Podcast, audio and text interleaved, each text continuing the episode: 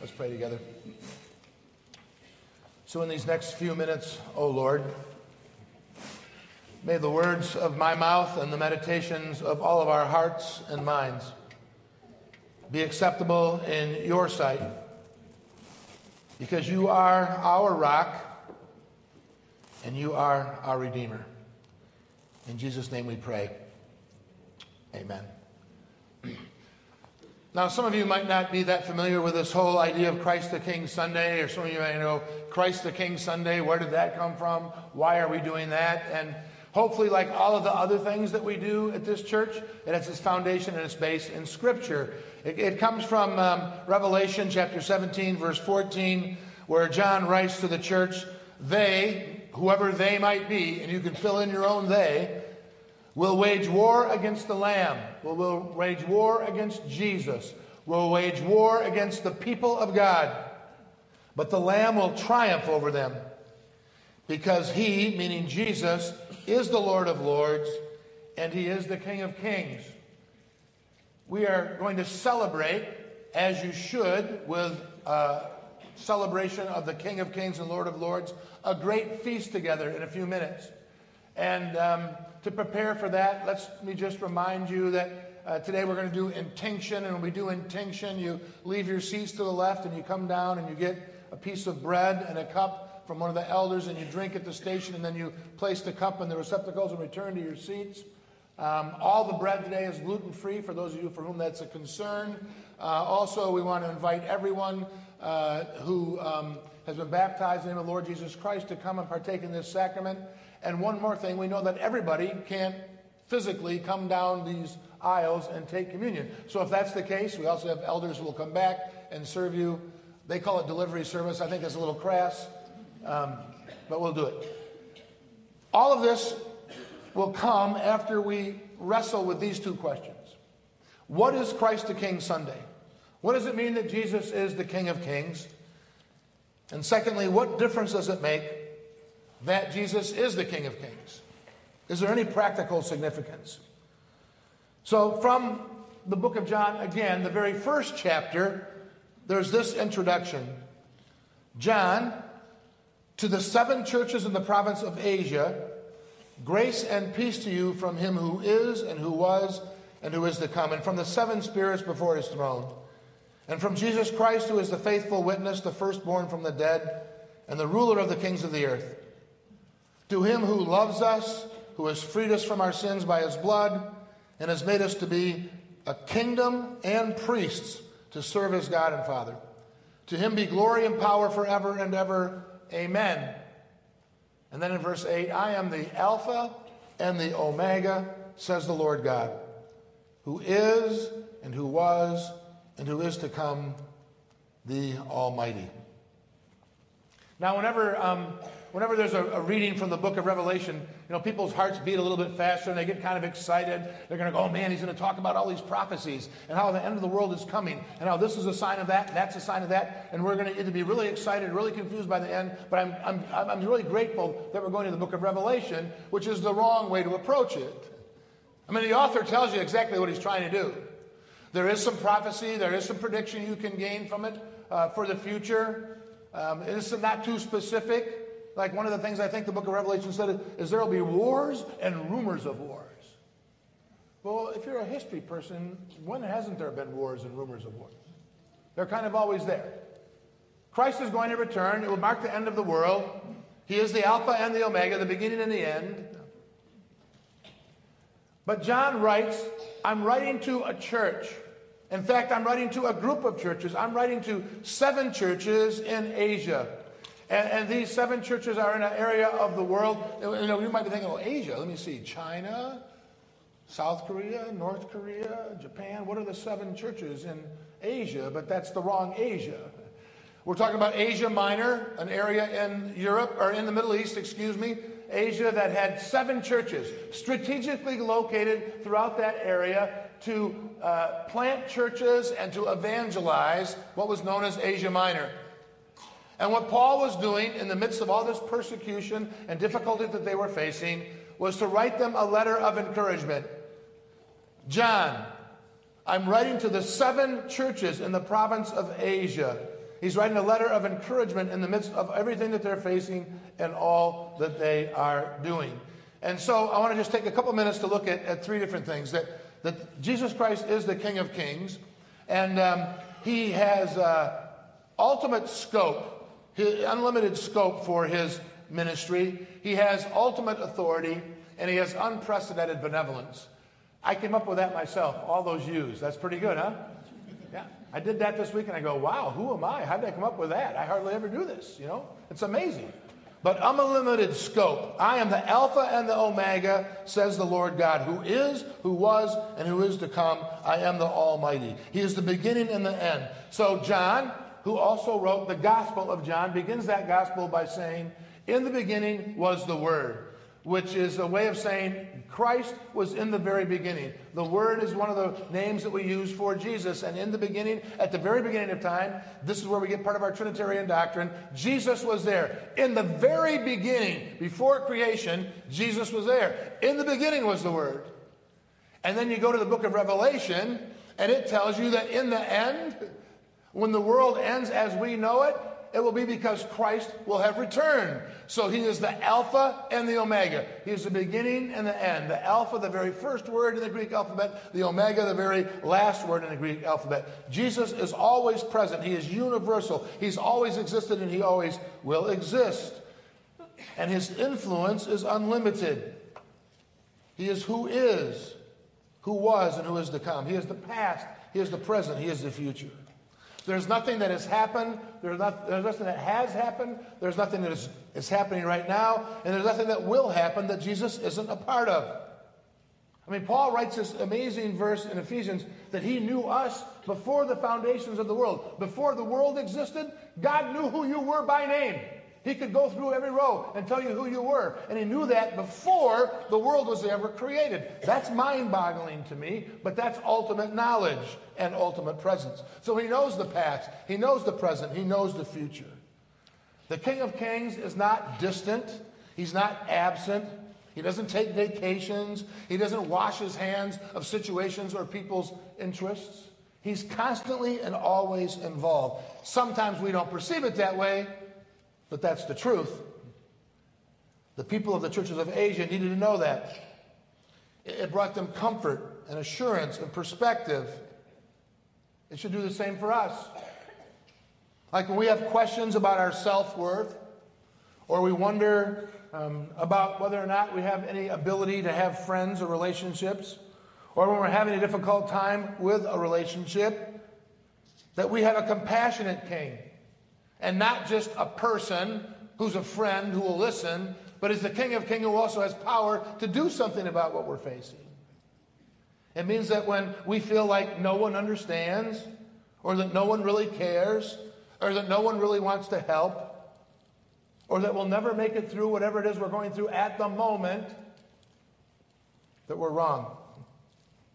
Because there's always the King of Kings and the Lord of Lords, the Alpha and the Omega, and even though we don't feel it, He's always present. He is, He has unlimited scope in our lives. He also has an ultimate authority. Jesus is all powerful. He is the ruler of the kings of the earth. And this one kind of makes us wonder. I mean, it's okay to ask honest questions here. I asked these questions all last week. If Jesus has ultimate authority, is the ruler of the kings of the earth, and everybody else is underneath him, how does he let something happen like what happened in Paris last week? Innocent people bombed, shot, killed. How, does this King of Kings let some gang members take a nine year old boy out behind an alley and shoot him dead because his dad's in a gang? How does the Lord of Lords and King of Kings let that happen? If Jesus is the ruler of the kings of the earth, in some ways it seems like he's failing miserably. Well, at least from our perspective.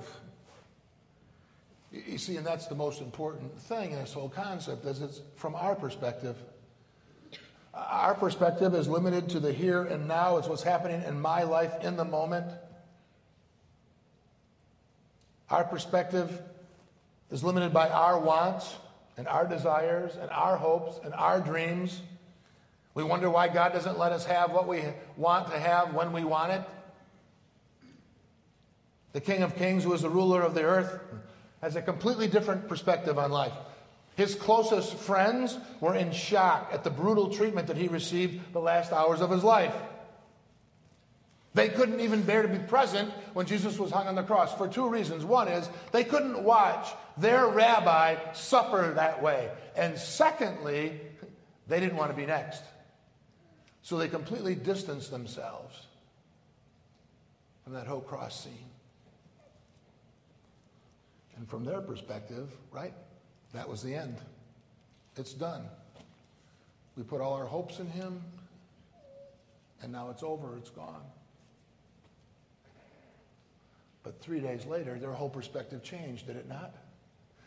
Through the resurrection, they knew that he wasn't done, that he was alive and well, and then he visited them on a regular basis. And a few weeks later, their perspective changed again because they received the power of the Holy Spirit and they were enlightened, as we say. Their eyes were open to a whole new way of viewing the world and their lives and Christ's death and Christ's resurrection. It was completely changed. And months and months later, as they suffered their own persecution for being believers of Jesus Christ, and were starting churches and were evangelizing everywhere, their perspective was very different than it was when Jesus was going to that cross. Because now they can be confident in their death. Because their perception was so different. It wasn't the end, it was only the beginning of something new and better for them. What John is writing is a perspective that God has. I mean, I know out, that out there in the seven churches in Asia that things may appear to be bleak, but I am the King of Kings, and ultimately my power will prevail. You see, these seven churches were church plants, and church plants are notoriously difficult. I, th- I think only two out of every 10 church plants actually succeeds and continues to be a church. It's like businesses, startups, right? They, they aren't very successful either. It's about the same percentage. It's difficult, hard, painful work. Um, Pastor Greg was a church planter in Ludington before uh, he, he came here, and they, they got a church started there with another uh, associate. But he also cobbled together a living by teaching at the college and doing some organ work in other churches and other things. Because that's, I mean, it's just difficult, hard work, church planting. And you add the regular church planting stuff that we know about today to the churches in Asia, you add this little element. You were likely to be killed because you were a Christian. You were likely to be killed because you were a church planter. And you were definitely on the hit list if you were doing any kind of evangelism. So, can you imagine what kind of good news it was for John to write to those churches in Asia Minor that Jesus Christ is the King of Kings and the Lord of Lords and has ultimate authority over all things? And He gives us gifts that make a difference in our lives every day. To Him who loves us and has freed us from our sins by His blood and has made us to be a kingdom and made us to be priests to serve His God and His Father. This King, our King of Kings and Lord of Lords, loves us and not in a kind of sentimental, romantic kind of love only. There is that element to his kind of love, but his love is much deeper than that and much stronger than that. It's a love that gives rather than takes. It's a love that sacrifices rather than protects. It's a love that is not distant, but is intimate. God's love is a kind of love that is described in John 3:16, that famous verse that we, you know, memorize and have at the tip of our tongues at all times and sometimes miss the significance of the definition of love. For God so loved the world that he gave his only son. It, love gives, love sacrifices, love pays the ultimate sacrifice. He gave, as in holding nothing back. His love for us is most clearly expressed in the death of Jesus Christ on our behalf. It's freely given and it's not earned. And we can do nothing to lose it. I mean, this word love here in this passage is in the present tense. He loves and will keep on loving us. His love will never end. We can't do anything to get rid of the love of God, it's always there for us. Now, I suppose if you were a part of a first century church that's struggling for survival, and wondering if your church is ever going to be able to keep meeting or whether or not you'll even be alive tomorrow, it'd be a little bit reassuring to know that in spite of all appearances, the King of Kings loves you. And in the darkest moments of our lives, when we feel lonely and alone, when we question whether we're worthy of anyone's love, it's good to know that the King of Kings loves us. And he forgives us. You know, one clear symbol of God's love is the shedding of Christ's blood on the cross in our behalf. We're going to remember that in a few minutes as we take this sacrament together. But remembering that Jesus' death on the cross paid the price that we that needed to be paid for us to return to intimacy with God. We were separated from him because of our disobedience. And in the Old Testament, the only way that that, that renewal could take place, the intimacy could be reestablished, was for someone to offer a sacrifice, and that would be a sacrificial lamb. Jesus Christ is the Lamb of God, right? The sacrificial lamb. His blood was sacrificed for us. Now, if you know anything about the Old Testament, you know that this whole idea of, um, of slavery and freedom is an ongoing theme. And it's symbolic of, of our relationship without God, slavery, and the freedom that He brings to us. So the people of Israel are captive in Egypt. They've been captive for centuries, generation after generation after generation. God's going to set them free. He goes to them with plagues, and the last plague is to kill the babies of Egypt. And the way the people of Israel were to be protected was to take the blood of a lamb and to paint it on their doorstep. And when the angel of death came, they would be passed over. And they would be set free. That would be a symbol of God's freedom and forgiveness. And so it is when we celebrate the sacrament of Lord Jesus Christ. The cup that we drink is symbolic of the blood of Christ. The Apostle Paul wrote it this way to the church at Rome We know that our old self was crucified with him, meaning Jesus, so that the body ruled by sin might be done away with. That, that we should no longer be slaves to sin. And, and uh, we might think, well, I'm not a slave to anything. I'm not a slave to sin. We, we enslave ourselves to things all the time, most of the time unconsciously. We're enslaved oftentimes to the expectations of others. We're enslaved to an image that we need to keep, a lifestyle that we need to maintain, an ideal that we have to embrace. We're enslaved to a lot of stuff.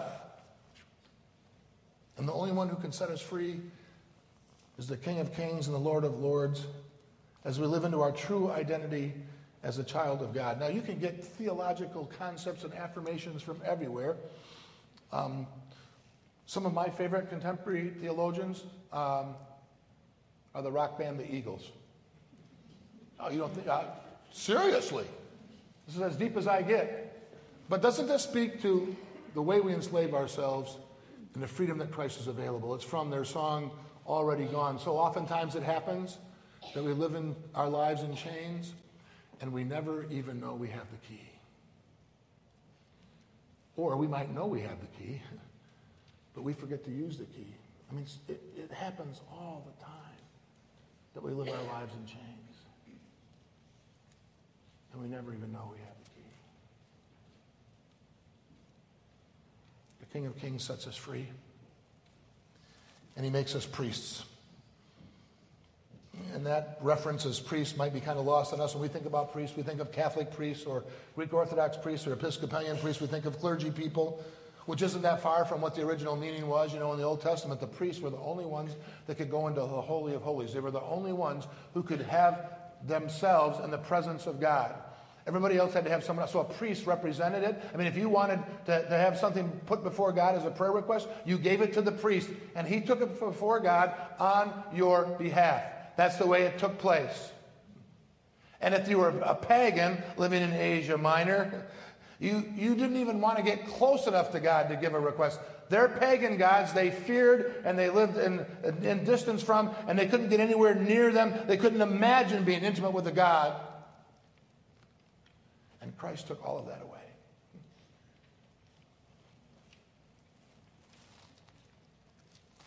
Jesus took the need for priests out of our life. And not only did that, he made us priests. I mean, sometimes, right, people seem unapproachable. I mean, maybe you think that your boss or supervisor is unapproachable. I'd never take this idea. I'd never ask. I'd never be involved. I, they're unapproachable. I can't, I can't go to them. Or supervisors or leaders or coaches or even pastors, but the King of Kings, the ruler of the King of Kings of the earth, the boss of all bosses, however you want to say it, is not only approachable, but he wants us to hang out with him. He wants us to have this intimate relationship. He wants us to come into his presence. And as if that isn't enough, he makes us priests. Now we take on this role of the priesthood of all believers. It means that we represent God in everything and everyone that we do. When we go out in the community, we're Jesus to those people. We bring the good news of the gospel of Jesus Christ. He's made us his priests. The people who take God to the world. That was the, that was the original idea of a priest, is that the priest would take God to the world, to the people. Not to have a special status, but to be the very representatives of God in the world. And so today we're celebrating Christ the King Sunday. Our King has unlimited scope, ultimate authority, and he gives us the gifts of unprecedented benevolence. And that very King has prepared a feast for us.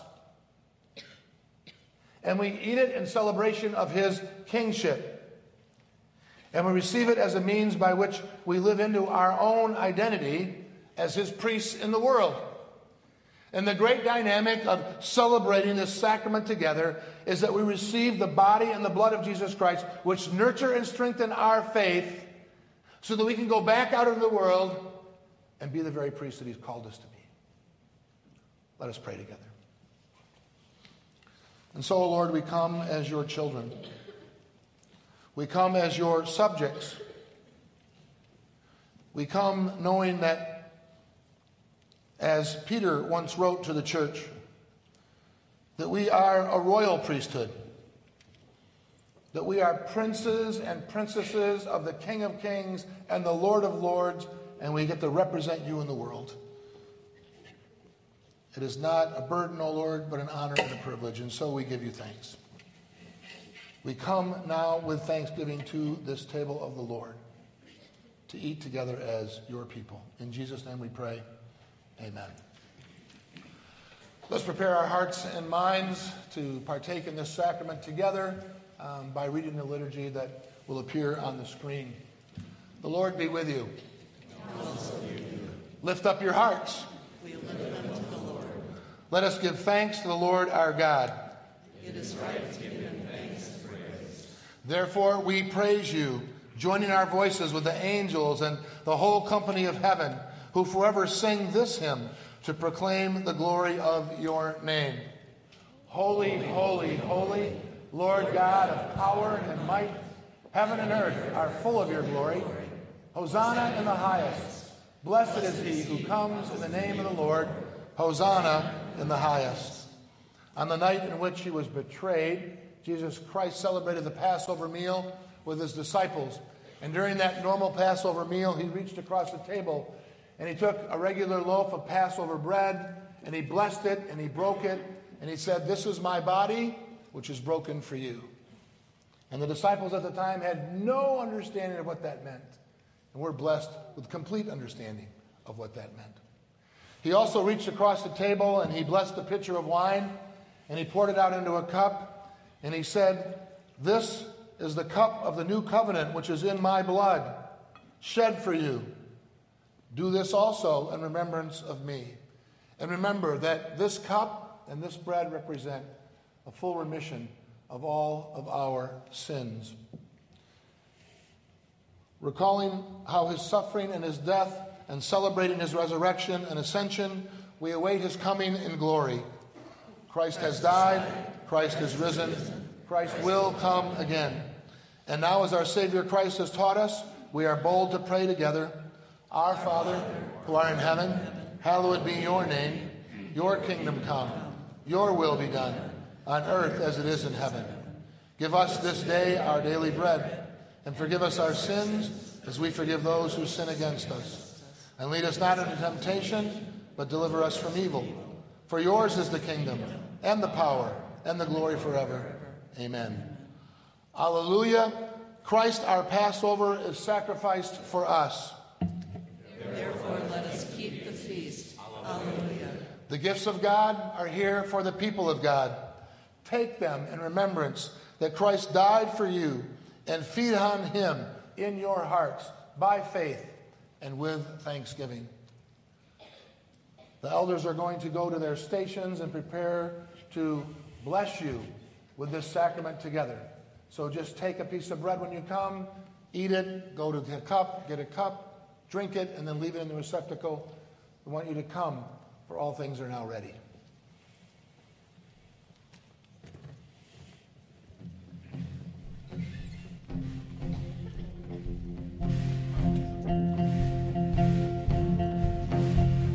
Jesus, let your kingdom